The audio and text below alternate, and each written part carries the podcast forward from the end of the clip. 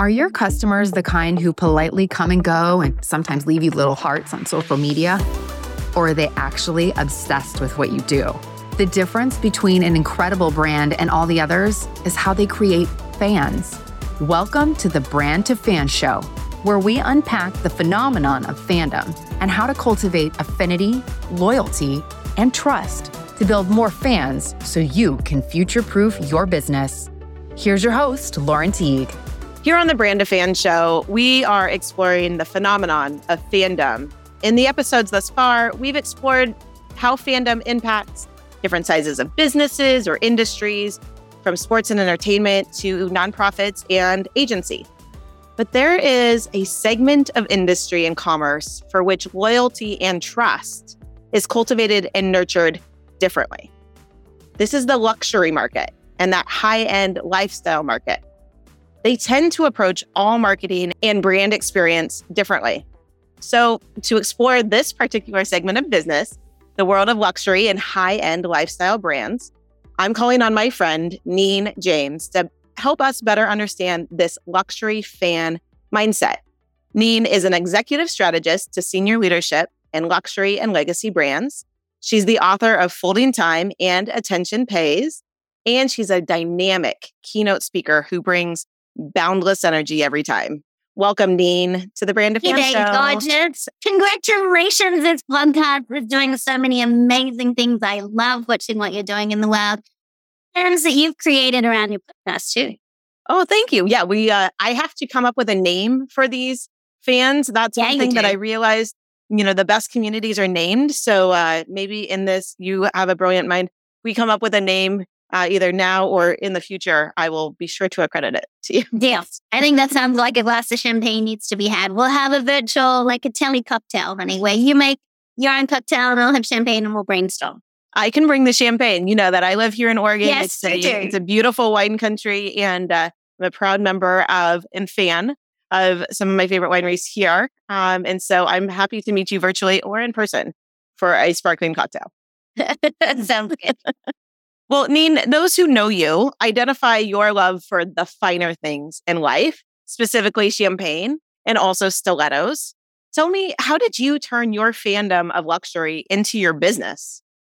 You know, it's so fascinating because uh, those things were never deliberate. I, like, I'm not that honey. So I always wore stilettos on stage. If they had red red bottoms, even better. I champagne has always been my drink of choice, and I've always been a brand brat. Like I've always loved certain things. And so what's fascinating about that was it wasn't intentional to be part of my brand strategy. That people would reference, oh, you know, you you have to have champagne or your shoes or whatever. People would literally remember when people would like tweet out photos of my shoes at a conference. It was nuts. So so what's interesting is what people remember about you, right? So the energy of being, you know, very energetic on stage, very interactive and being compared to like a glass of champagne. And so what was consistent in it was the things that I really love. Because I think when you are in a thought leadership space and you're doing something that you're really good at and that you really love, the audience wants to play with you. They can't help but also be intrigued by that then it became a deliberate strategy where I, always wore pink. So now it's on everything. All my flannels are pink. If you go to my website, you'll see the color palette.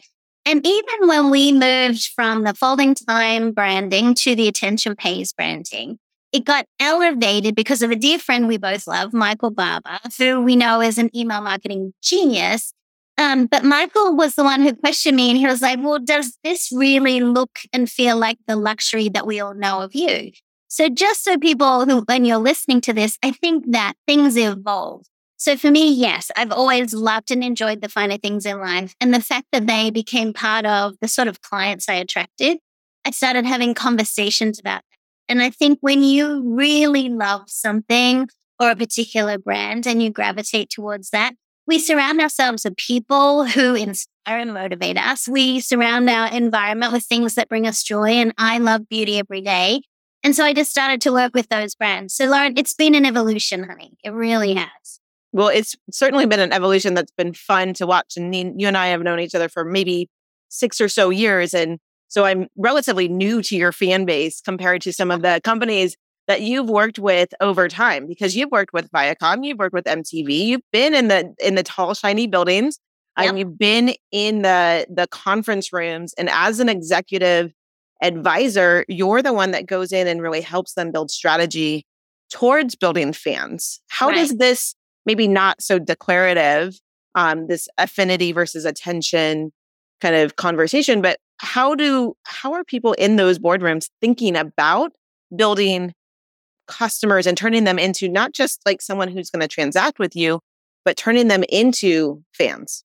You know, it, I'm comfortable in two places I love the most. One is in a boardroom with a senior le- leadership team, as you know, and another is in a ballroom with thousands of people, or even just the hundred top hundred executives of the team, or the you know the incentive trip where all the high producers have been brought together what we'll talk about, we have this three step process that we walk all of our clients through. And that is that when you think about luxury, I've always believed luxury was a mindset, Lauren, always. And so I went to Audience Audit. We know the fabulous Susan and the team there. And I remember saying to her, you know, luxury is a mindset. So can you just go out and, you know, find me some research on it? Just find something that says that I'm right. And she's like, Neen, research doesn't work like that. But when she came back to me, she said, Neen, here's what we discovered. It's not that luxury is a mindset. You're absolutely right.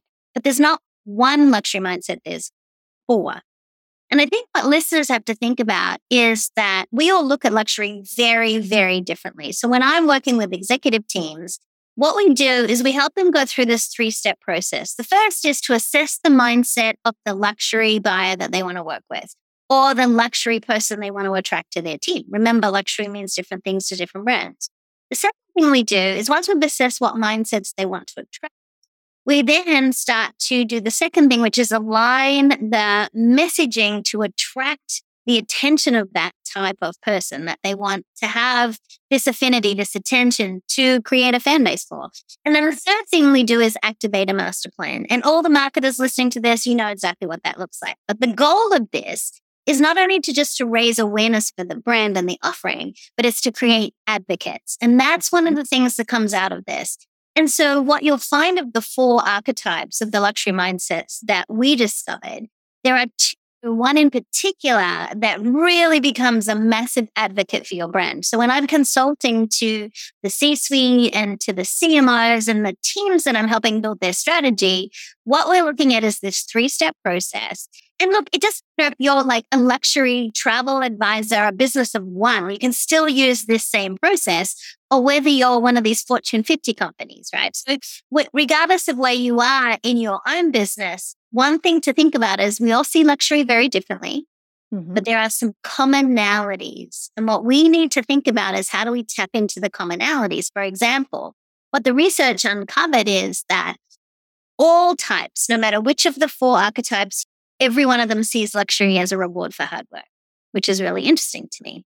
The second thing was that the most common thing we heard was luxury is about experiences, not things. So, for those of you listening thinking, oh, luxury has to be expensive. No, no, no. It's not about expensive. Luxury is about experience. And so when you think about combining the the work you do, the products you have, the services you offer, the experience you're providing, could you elevate to attract the kind of luxury mindset you're looking for? That's the question I would put out to people today, no matter what kind of business you're in.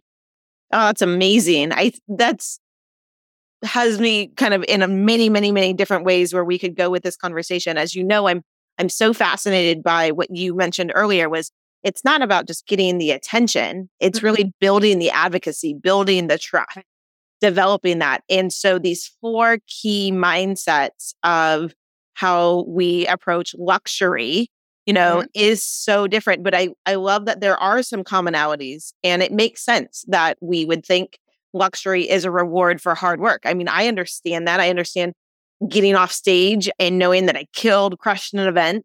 And then maybe Googling later, like gluten free cupcake stand and trying to find, you know, it's, it's a small bit of luxury, but to find a dessert that I can comfortably eat is actually a small piece of luxury. And if I can get a glass of champagne to go with it, I mean, even better. Oh, so, honey, pour silver champagne.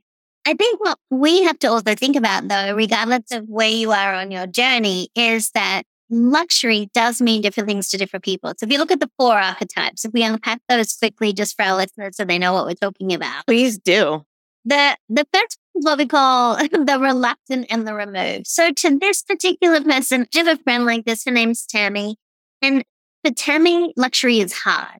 And by that, I mean, she's so busy. She feels guilty if she's spending money on this. There's so many priorities. Luxury is just not a priority for her. Not that she won't buy it. That's not the thing. It's just for her, it's not a high priority. So luxury is hard. So for the reluctant and removed, some of you have these people as your clientele. For them, you've got to be able to speak the luxury language that's important to them, which is about saving them time and making it easy for them, right? The second person that we look at as the archetype is what we call the pro prioritizer. We have a friend like this, a mutual friend, Tamsin.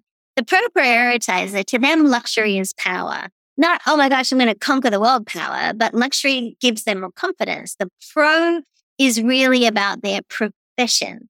So this is a person who uses luxury to advance their career. They're very focused on mentoring others, giving back in their community, but they look at luxury brands as important to be uh, authentic, long lasting, quality, and they're looking for sustainability. They want to make sure that the brands they work with have environmental and societal impact. Now, if you look at our gorgeous friend Tamsin, who some of the listeners may know, she's always impeccably dressed in a gorgeous DVF.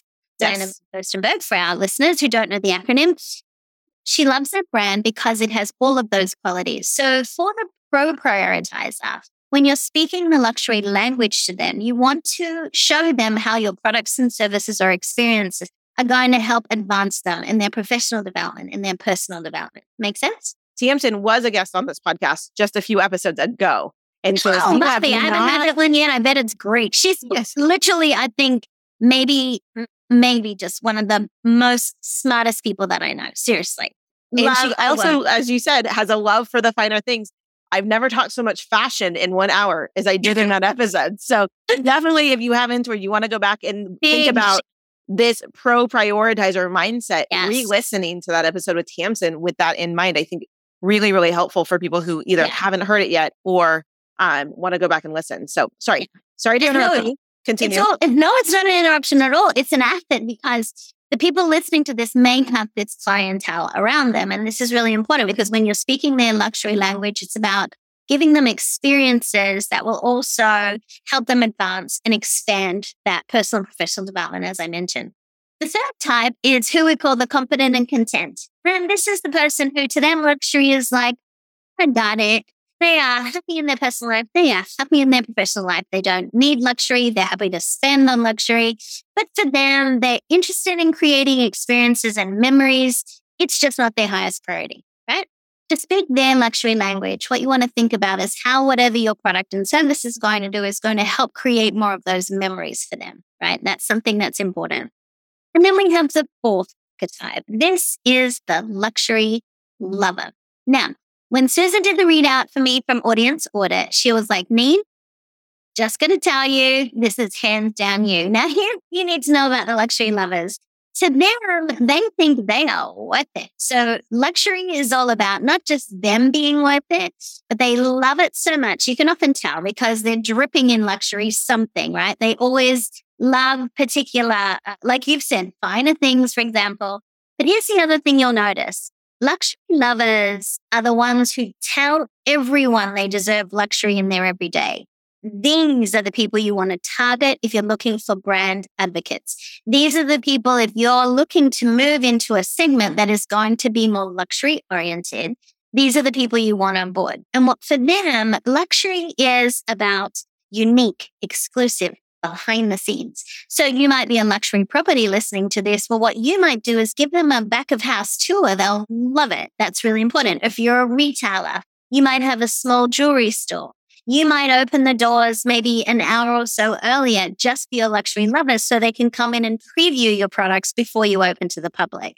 So think about with the luxury lover for them, Luxury says, I'm worth it. You all deserve it. Let's make it every day. And they are one of your strongest advocates. Now, here's another thing to think about with the luxury lover. Once they decide on something, it's really hard to talk them out of it. So they make their decisions around luxury super, super quickly, as mm. opposed to the reluctant and remove, which can take on average about a month for purchases over $500. And so we have this all is research, obviously, that helps support all of these things. But if you're speaking the luxury language of the luxury lover, you're talking about exclusivity. You're talking about unique experiences. And that's the way to get their attention.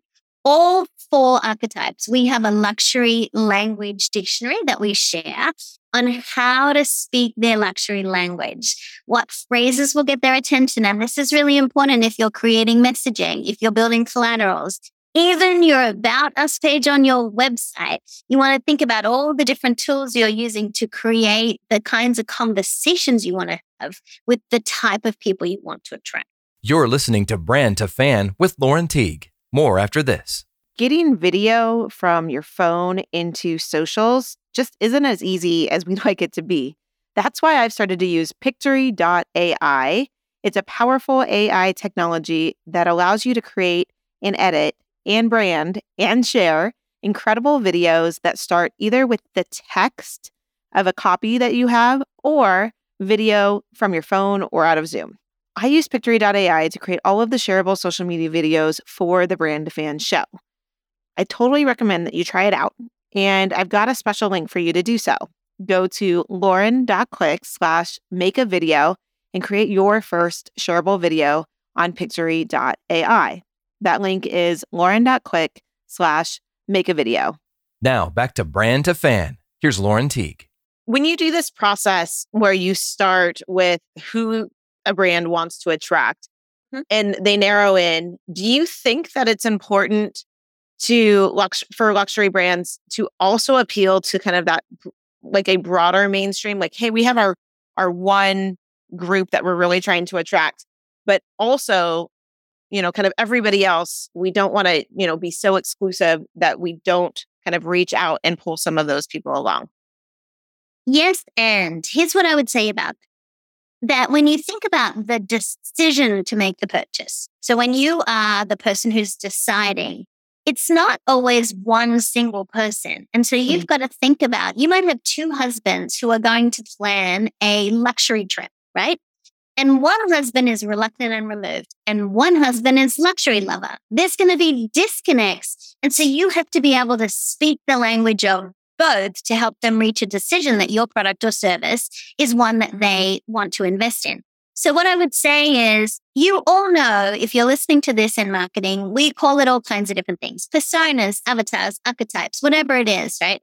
But you also have to appreciate your own team are these luxury side archetypes. So the people who are selling and providing services are going to communicate from the luxury language they know. So we have to have an awareness of who we are as a brand, of who we serve as a client, and who we are as a team because we need to also be fluent in other luxury languages. And this is something that's been really helpful for the clientele that I work with. So yeah, you might go, you might be going 100% after the luxury level. You might be going really hard into the pro prioritizer. By the way, they're your two biggest advocates. However, they are also in relationships and they have boards and decisions and committees that make decisions around your purchases that may not all be that tight. So you can message for what you want, but you have to also message for what you have. And I can guarantee everyone listening to this probably has a fall and they might want to attract one or two. Does that make sense to you, Lauren? Oh, it makes it makes total sense. And it's, you know, I often do the work with clients on decision journey and unpacking mm-hmm. that. But understanding, you know, which part of the audience and getting really keen into what their goal is, what they perceive their problem to be, and who they trust to make that decision.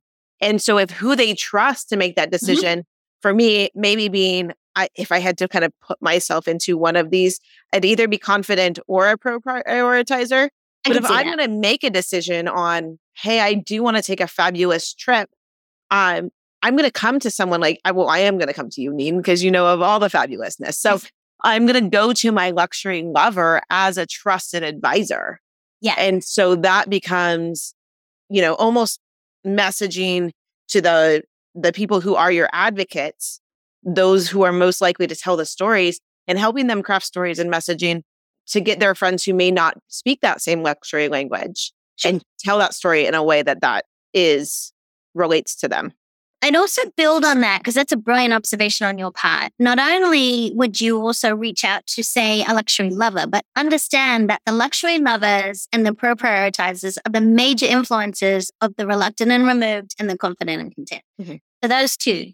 The other thing that we studied in the research was who influences the luxury purchase and what influences luxury purchase. 59% of the, the people that we surveyed, and by the way, they were all leaders, they'd all purchased luxury in the last 12 months. They all said, and they said 59% of them said their spouse influenced the actual purchasing decision. Interesting. When we asked them uh, about what else influenced their decision, 56% of them said previous experience with the brand. So that was interesting for those of you listening, thinking, what kind of relationships am I creating with my client? Uh, 53% said the brand's reputation. Interesting. Only 15% said a celebrity or an influencer. Hmm. And what this does for marketers who have gone really hard into influence marketing, for example, that really surprised me. And so I think what we have to think about is the way that we market and communicate and liaise with our clientele now is different than it was even three or four years ago, right? because the world went on fire and we looked differently at things. By the way, the luxury market, you couldn't buy a private jet or a yacht all through COVID.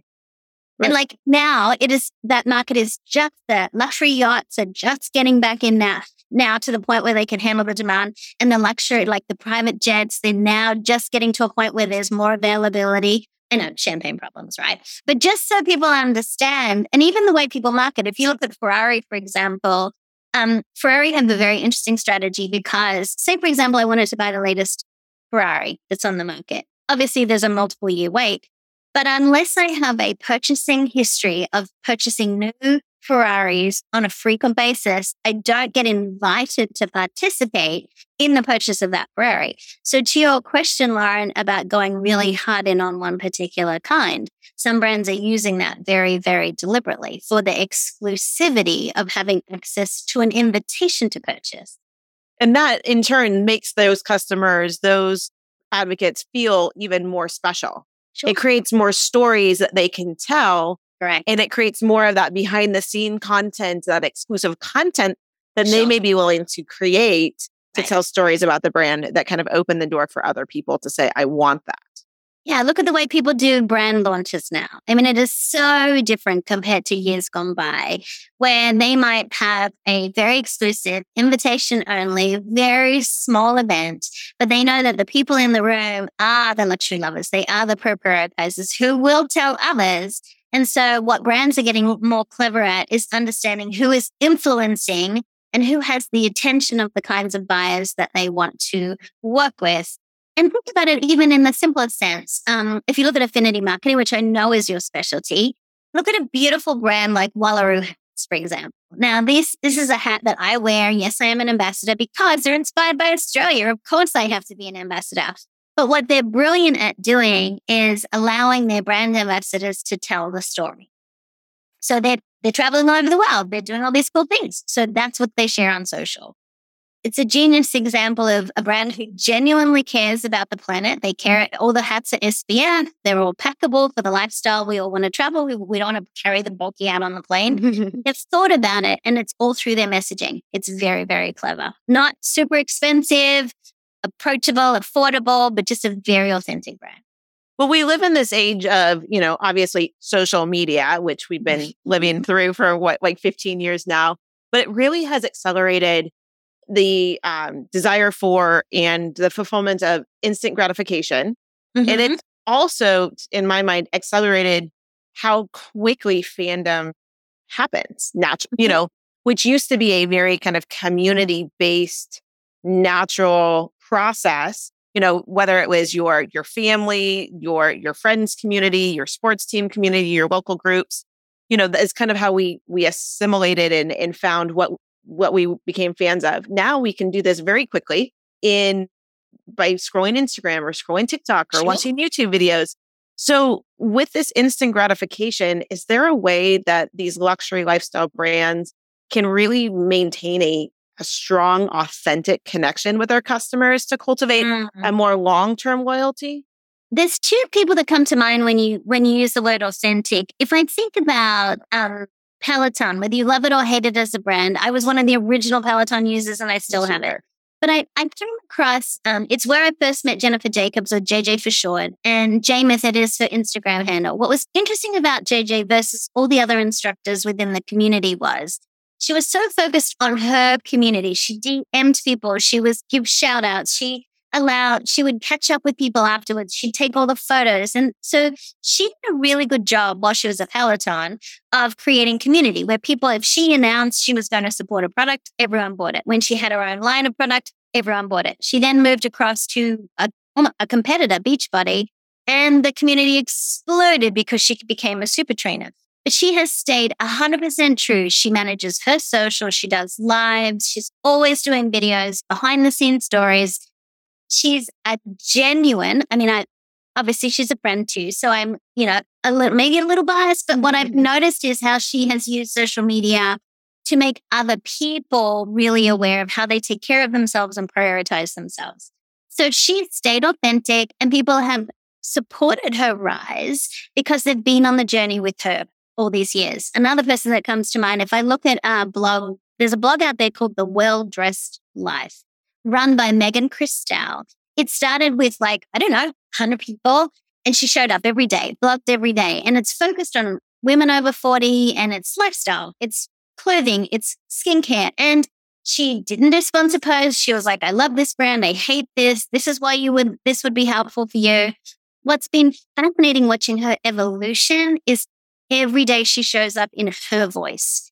And just more recently, she's done sponsored posts and she'll say, This is sponsored by Gap. And here's why I like this, but I don't like this. And here's why I love this. And here's so what's interesting is Megan has tens of thousands of people who are part of her newsletter list on her Facebook group. And they all support each other because she's held true to her own principles, which you can do in an instant gratification, but she's also realistic. And she's like, ladies, I am one person here running this whole thing.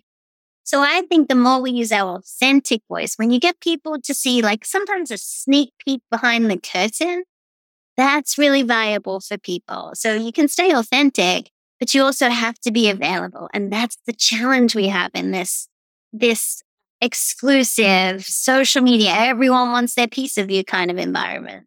Yeah, absolutely. It's uh those are two great examples of, you know, and obviously female led brands or female led um, superstars online who becoming staying available, but in an authentic way. Not it's not saying yeah. I'm going to give you everything of mine. I have to hold some of it for me. Sure, uh, is is so important. I think for founders and for entrepreneurs and and anyone who's growing a brand.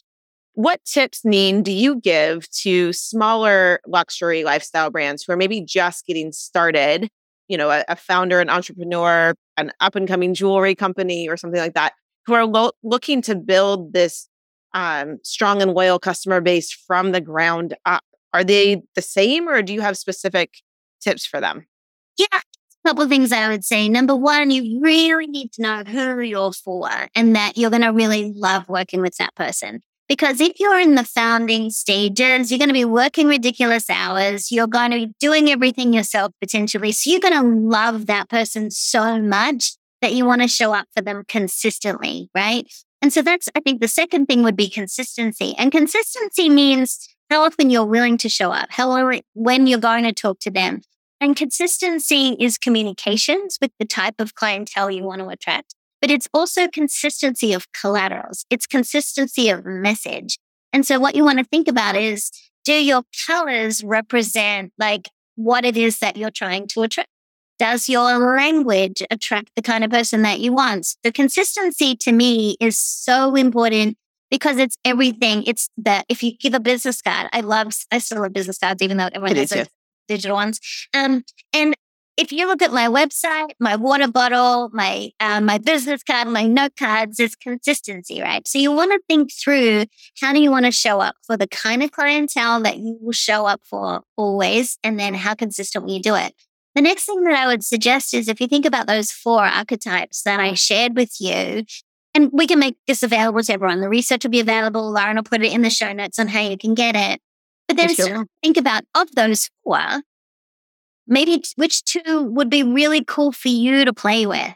And then think about what can you do that's not only consistent, that not is only you showing up, but what can you do that's uniquely you? Because if you want to stand out in a very cluttered environment, and it doesn't matter what kind of business you're in, there's someone else out there doing it. What is something that is uniquely you? Now, I always say get a gorgeous. It's every email, it's every audience, it's just everything. And what's hilarious is when my clients meet, they're like, oh, you just call me gorgeous. But it's instant, right? And then what you want to think about is I'm obviously Australian. You can tell that by my voice. I am older than five. I promise when you're listening to this. But one of the things to think about is there's something about you that's really unique. Like look at Jay. We we both love Jay. He's done some amazing things in his career. But what's been fascinating is watching Jay has constantly iterated himself and his brand, his books every, you know, 18 months, two years. But then more recently, if you look what he's done with Tequila Jay, taken something that he loves and is obviously an expert in, and yet has, you know, his videos and all of his social media posts on this are so popular. He's the mm. go guy when it comes to tequila. Now, one thing just to think about is that's 100% Jay. As long as I've known him, which is a long time, he's always loved tequila. Yes. So we, what you want to think about, no matter how small you are, is what is it that you really love and who do you love doing it with? Can you be consistent, whatever that looks like to you? And then what's unique about you in a way that you can show up? Because that's how you get attention. You're listening to Brand to Fan with Lauren Teague. More after this. As you're out in the world listening to the Brand of Fan show, look up and start to count the number of team hats, t shirts, pullovers, and jerseys you see. Once you start to see them, Sports logos and team colors are seemingly everywhere. Well, this is exactly why I decided to build FanWagn, the web's re-commerce marketplace for buying, discovering, and reselling your sports fanwear, be it vintage or just last season's jersey. FanWagn aims to serve both buyers and sellers at the intersection of sustainability and fandom and create a personalized and easy experience for second fan fashion. I'd love for you to go check it out today at F A N W A G N dot com. That's fanwagn dot com. I'll see you there. Now back to brand to fan. Here's Lauren Teague. If you uh, aren't familiar with Jay Baer, go back to episode one of the podcast. Obviously, he was the very first episode. He's the godfather of my career, uh, especially over the last 10 years or so. Um, and he was uh, kind enough to kick off the whole brand fan show with us in talking about building fans organically from the ground up, but taking something that is a passion and a hobby and turning into part of his mm-hmm. personal brand. Really, really great takeaways there. That was a I, great episode. Yeah, I mm-hmm. love I love his research on time and how that affects the client decision and their versions and thoughts about you. So yeah, definitely one to go and listen to. Yeah, when you're talking about being uniquely you, I go back to developing this podcast and this show. And I went round and round and round with a designer who I love. She's done work on FanWagn. She's she knows me well. And we couldn't get to the right spot with the podcast art. We couldn't get to the right thing. And I knew that this podcast is the essence of the big idea I've had across my entire career. It is is the thing that I bet on multiple times and continue to succeed with. I just haven't really necessarily told anybody about it, except for maybe now in 2023.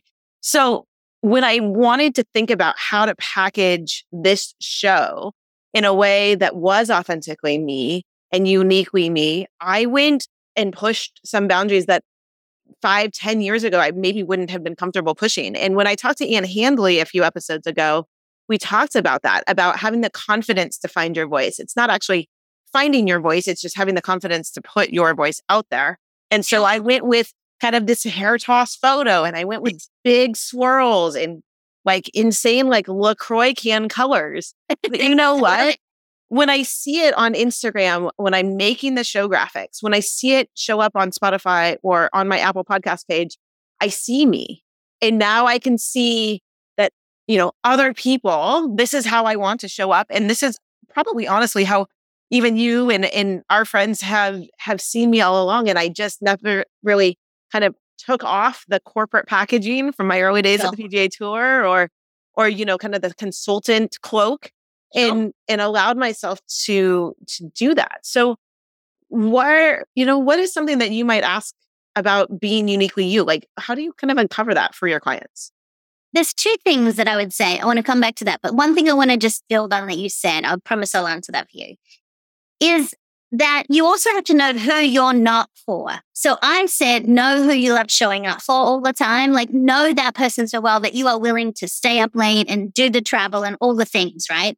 You got to know who you're not for. I am so clear on who I am not for. And the moment I get asked to speak in certain time slots or certain industries or for certain brands, I'm like, I'm not your girl, but let me recommend five other people who would be brilliant for you. So that's one thing I would say is know who you're not for. So your confident voice comes out even stronger because every time you say yes to the people you are for, you get that feeling you do with your artwork. When it comes to finding out about what is uniquely you, be very curious. Because if you were to ask the people that you love in your life, the people you respect, the people who, who are like your people, ask them, just say, hey, if you were to describe me like five words, what would you say? And look for consistency. Ask people what they think. Look at the emails you get. What are the testimonials people write? What are the comments that they post on social? Be so curious and look at it with that real sense of awe and wonder. What are people saying? As if you were doing an, an, a product audit and an audit on yourself, right? Because what comes up consistently what was really funny for me was people would all talk about the champagne and they talk about the shoes and pink and all those things, which is cute. That's packaging, of course. And by the way, love all of those things. What I, and that's great. That's fine. But what I was really interested in was people would say things like, you can change the state of a room as soon as you walk in, as soon as you step on stage. You get the whole audience to play with you. You are so smart. You're so like wicked smart, which is lovely. That's like my hmm. favorite. but what was interesting was they would say you come in your stilettos and your pink dress. And then all of a sudden you're teaching us something within two minutes and we're like, oh my gosh, right? So what I think people need to think about is if you want to find out what's uniquely you, start being a brilliant observer. Listen to what people say, ask people you trust, and start to reread the descriptions. If you're introduced by a friend at a party, what kind of words do they use? If you're in a team and your boss is connecting you to someone else, what did they say? Because instantly you're going to get an insight into the brand that is out there about you. And then you get a choice. Is that the brand you want in the world? Or do you want to enhance your brand? Because that brands evolve, individuals evolve. So what's uniquely you now, like Lauren, your time in PGA, that was a part of your history, which has been integral about knowing and watching the fans and how you can create that experience for them. But watching your evolution in your own thought leadership journey is so fun. So when people are listening to this today, they might be on a completely different journey in two years when they listen to this podcast again, because brands evolve and fans evolve but we get to choose the story that we tell. Yeah. I'm just like, I'm just going to bow to the brilliance of uh, Neen James here. Your, your way of repackaging things is such a gift. Your way of kind of cutting through clutter and identifying the key points of pulling out the research, pulling out the questions that um, that you really want to go answer for your clients is is so fun and it's it's just a huge gift I've had such a pleasure um, with you on the podcast today. And I have so much. I was I was kind of thinking through like, how am I going to summarize this? I have no idea, but I'm going to ask you a couple more questions that we ask everybody on the Brand Fan Show. And I'm going to come back at the end and try to summarize our episode um, in my own kind of Neen uh, brilliance. I'll, I'll take some inspiration from you. Neen, on the Brand Fan Show, we ask every guest two questions. The first one is, and you've talked about a lot of brands and things that you um, that you love. But if I ask you, what are you a fan of today in your work or the products or the the partners that you work with? What are you most a fan of? One immediately comes to mind would be Virtuoso Travel because it's a luxury travel network that does an exceptional job of equipping their travel advisors and owners and managers with brilliant tools, education, conference experiences They're so selective about the business partners that they bring on board. And so I feel like they have done a phenomenal job and they have such a strong brand. And until recently, at the time of recording, they didn't have a consumer campaign. Now they have hashtag so virtuoso and beautiful ads.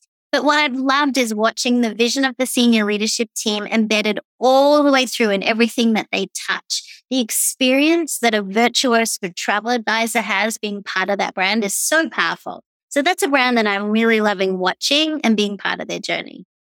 How fun. And I know you do so much speaking and advising for them. I see the posts every year mm-hmm. about the conference in Las Vegas and, and the so funds fun. that you pull in for that. Um, such an incredible group and certainly one that's been on my radar thanks to the storytelling that you are doing. The second thing, and I don't know because admittedly, Neen, I don't know that you're the biggest American sports fan in the world, mm-hmm. but I did see you on Facebook with a picture of a hat. Uh, you were wearing a red hat. So I'm asked, I'm wondering, and you can use the hat.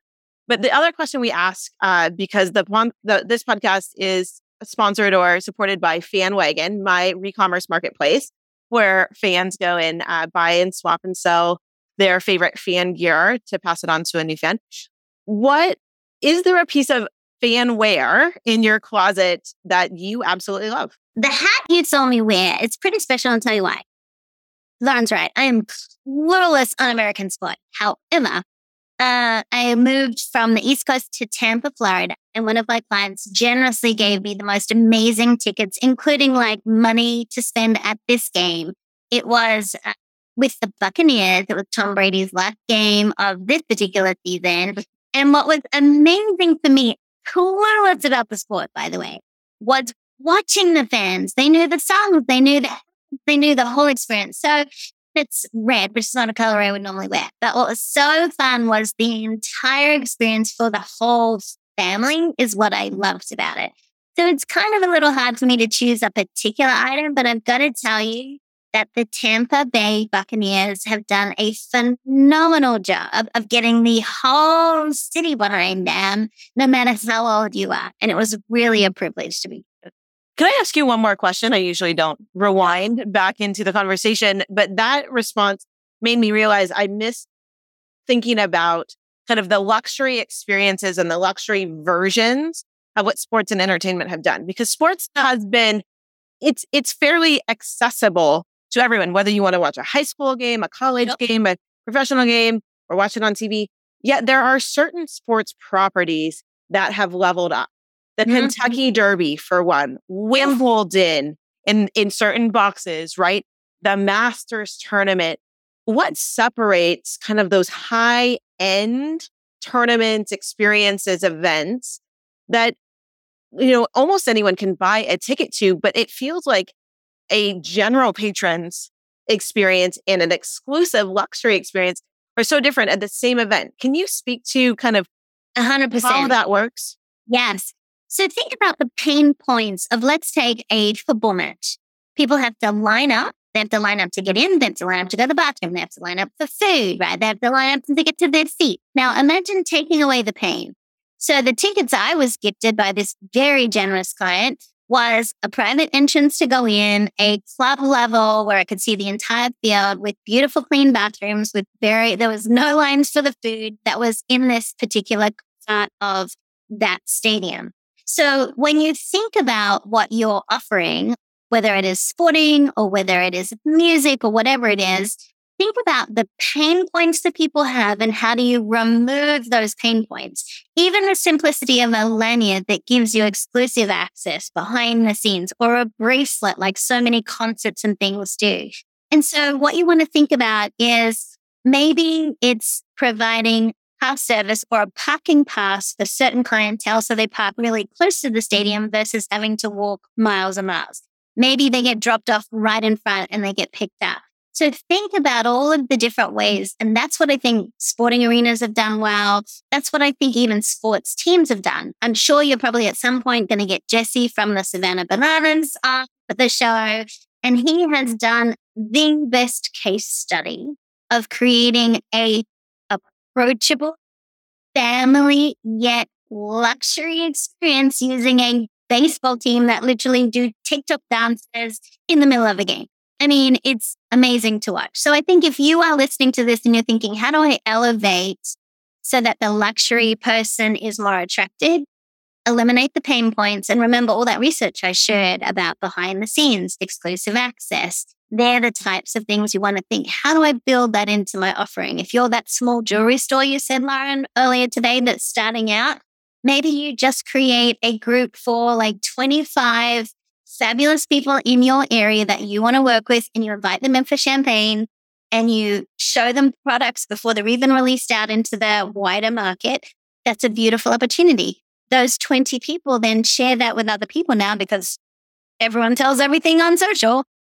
And so that's an easy way to do it. You can elevate in so many ways. I'm always thinking, how do I elevate this for my client? Whether it's the pink postage I send whether it is the Tiffany gifts that I send, whatever it is, how do I elevate things for people?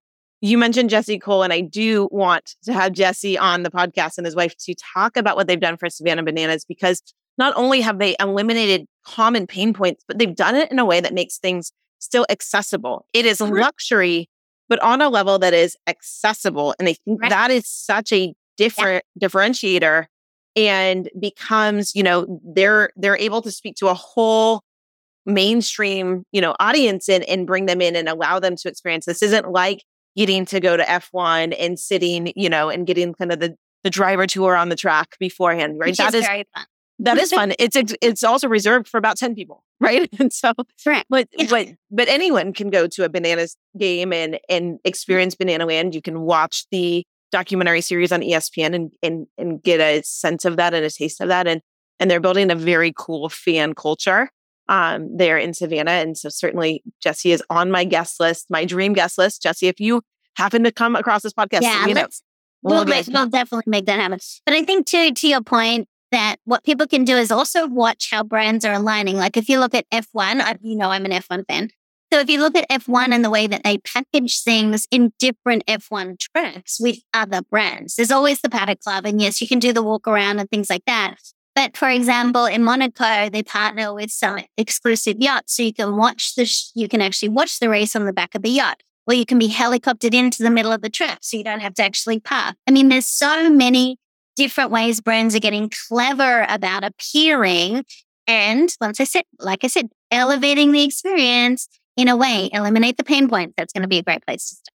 Well, thank you so much, Neen, for being on the Brand of Fan Show. I could continue to have this conversation um, over and over and over again. So I don't be surprised if I give you another ring and we have you back on. Your luxury mindset research is is incredible. It's the first of its kind. It's the only mm-hmm. of its kind. Yes. Uh, and you dropped so much knowledge here for us on the Brand Fan Show, and uh, and our fans are have to be more than grateful for that. I'm going to try to summarize what we talked about today in the TLDR version for people who maybe skipped kind of back here to the back, which you shouldn't have. You should listen to the whole thing. Um, but here's a little bit of what we talked about and some of the things that stood out to me. Neen, you mentioned that luxury is a reward for hard work in the mindsets of, of everyone, no matter which of the four archetypes we fall into. And the key takeaway for me there was that luxury is truly in our minds about experiences and not things. Mm-hmm. So when you're working with executives and in boardrooms of luxury and lifestyle brands and legacy brands, you're working through a three step process that anyone can use. And that process is to assess the mindset of the buyer that they are trying to attract, making sure that messaging is aligned to attract attention, but it doesn't stop there, which is my favorite. You also have to activate a master plan that goes beyond getting the attention and builds advocates, which is essentially the through line of the Brand Fan show and what we believe here. You also mentioned, Neen, that when marketers do this process, they also have to examine not only who they're trying to attract and those archetypes, but who's on the team and their own, because there are actual luxury languages for all four archetypes. And you're most likely to speak, obviously, your own luxury language. So you have to be conscious of, of how your team is talking so that you can best relate and craft messages that are authentic uh, to the, the people you're trying to reach. And then lastly, what you just said about developing a luxury experience is all about actually removing pain points that someone who goes through the general process might have. And you can do that by being clever and building in exclusive access or different offer- offerings that are authentically provided, yet also give an elevated experience. And that's how to tap into that luxury mindset, no matter which of the four archetypes your audience falls into, no matter which like brand on the scale of startup to up and coming to legacy brands can do. We can all learn from you and your research on the legacy or the luxury mindset. Brilliant summary, honey. You should just come on the road with me. I would I would be happy to. If I could be your warm up act, Neen, uh, I would drop many other things and uh, and come on the road. So, well, thank you so much, Neen James. It has been such a pleasure. Uh, and where can our listeners um, find you, connect with you, and get their own copy of your research? Fortunately, there's only one Neen James. So if you Google me, you'll find me N E E N J M E S, which will be in the show notes. Uh, post my adventures on Instagram every day, or you can reach out on LinkedIn. But the luxury research is on our website, neenjames.com. Thank you so much. This has been another episode of the Brand of Fan Show, the podcast that unpacks the phenomenon of fandom. I am Lauren Teague, your host, and she is Neen James. And like she said, if you want to get the research or find anywhere to connect with Neen, get all the insider information, it's on brandtofan.show where we put all the show notes for this and every episode. If you are now a fan of Neen, like I am, please go rate this episode, subscribe to the podcast, and also share it with someone who might also enjoy this. This has been the Brand to Fan Show. Thanks for tuning in. Thanks again for tuning into this episode of the Brand to Fan Show. I'm your host, Lauren Teague, marketing speaker, strategist, and the founder of FanWagn. You know, it means a lot to me to spend this time with you. So if you like what you're hearing, I'd love if you could drop me a note at brandtofan at teaguefc.com or message me on Instagram where I'm also teaguefc. If these brand to fan conversations resonate with you and you'd like to share this message with your audience, go to laurenteague.com to find out how I guide businesses and associations to stop chasing shiny objects and instead build for lasting affinity. The Brand Fan Show is produced by Teague FC and supported by FanWagn. Audio production is done by Bryan Griggs and video editing done by Garrett Teague.